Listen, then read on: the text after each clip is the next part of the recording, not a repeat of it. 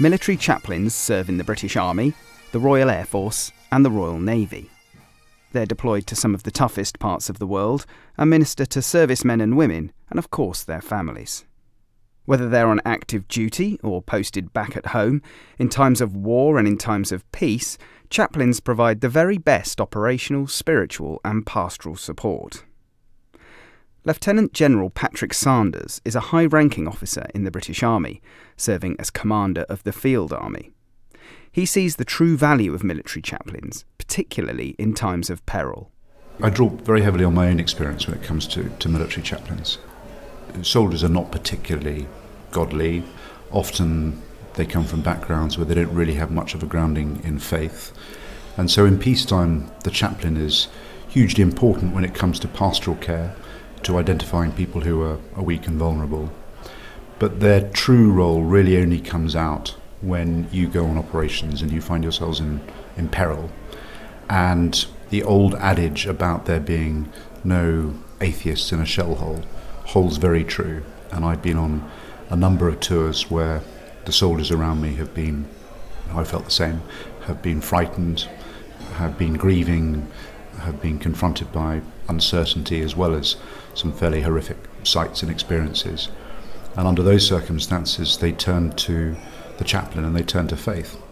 Lieutenant General Sanders goes further, describing chaplains as indispensable, and talks about the remarkable contribution made by his own chaplain when on operations in Iraq in 2007. I was lucky enough to have someone called Father Danny Hernandez as my chaplain, my padre in, in Basra Palace in 2007 in what was quite a violent tour. We had a lot of death and, and injury.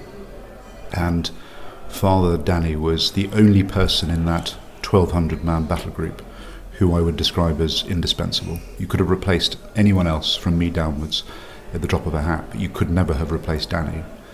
And wherever you went in the palace when we were under fire all the time, Danny would be sitting there quietly in the bloke's accommodation. He'd be up in the sangers. He'd be taking a table in the cookhouse for the entire duration of the meal, and he was like the Pied Piper. Soldiers just flocked to him, and he soaked up all of their fear, uh, their uncertainty, their grief, everything that is dark about war. Danny soaked up for them and shouldered their burden, and he was an extraordinary, extraordinary man and had an extraordinary effect on, on the battle group. So chaplains in war are indispensable. And if you're lucky enough to have someone like Danny, then you're doing very well. So, how does the man himself, Father Danny Hernandez, view military chaplaincy? Father Hernandez has served for more than 18 years. One of the aspects which I find very uh, important is, as a chaplain, you're actually working and living alongside your men, and you're actually sleeping rough, out in the cold, you know, like in a normal parish where you have a normal setting and it can be comfortable, you're really taken beyond your comfort zones. And you're out there with them and in the rough and the smooth. And I think that is one of the tremendous things about chaplaincy, that you're actually working with the people that we, you know, we sometimes call peripheries. But they're not really peripheries because we're all the church. But it's an aspect I've always found which has strengthened my character, taking me out of my own comfort zones, as difficult as it is at times. But you also know what they're going through and actually suffering. Present. Rest. Arms. Present. Father Nick Gosnell is the administrator of the Catholic Military Cathedral in Aldershot. He sees military chaplaincy very much as an incarnational ministry, where chaplains bring Christ to those around them. He explains why priests and deacons exploring their vocation should think about this chaplaincy. It's not about fighting war, it's not about prosecuting war, it's not about carrying weapons, it's not about engaging with the enemy apart from the enemy within, apart from the, the concepts that we all struggle with and the ideas of sin and torment and fear.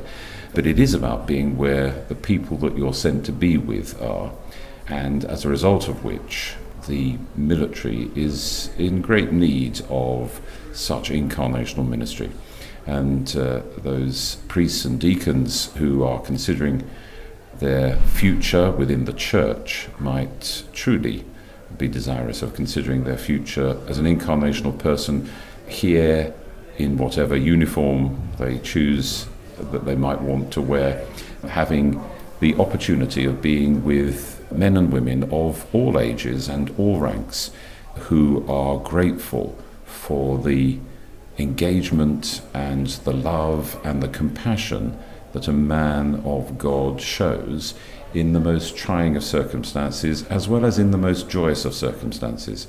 Yes, we are often the last port of call, but on operations we're very certainly the first port of call.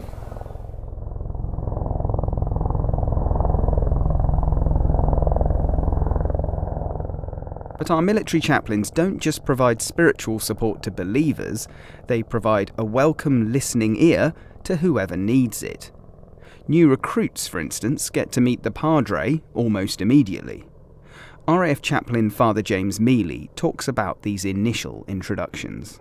One thing that I do say for those people who do arrive on the arrivals brief as the priest chaplain, we go and, and welcome everybody and I say, you know, I know you're looking forward to the Padre coming along because, you know, they think they're going to get the Bible bashing and all that sort of stuff, but that isn't the case. I say that Padres, chaplains, we are your best friends that you haven't met before and that we'll do everything that we can to help you.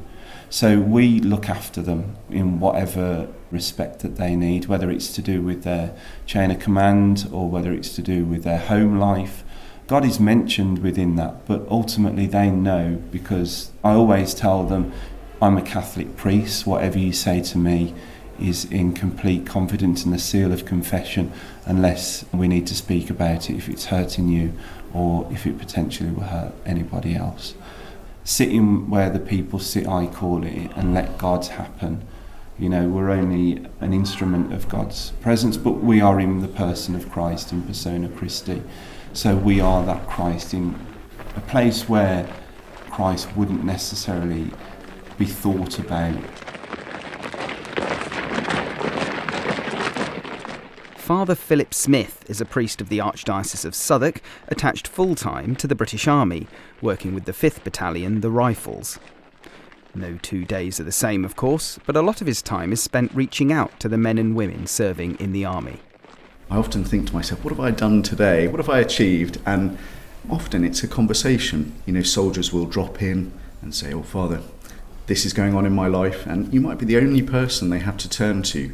Because I'm sure, as you know, unfortunately, most of our soldiers come from quite difficult backgrounds. And you might be the only positive figure in their lives. You know, I try to take a great interest. I'm not really a sportsman, but I go and watch all the sports because you know, saying to a soldier, oh, that was an amazing try or an amazing goal, really lifts them. That actually it's a listening ear. It's being able to provide a sort of non judgmental way for people who are perhaps in quite difficult situations. And I think that for me has been the most important thing about being a military chaplain. Summed up nicely there by Father Philip Smith, a listening ear for those servicemen and women facing difficult situations. It's clear that military chaplains live out an extraordinary ministry, and our Catholic padres step up to the challenge of bringing the hope and consolation of Jesus Christ to our forces personnel, especially in life and death situations where fears and anxieties take hold.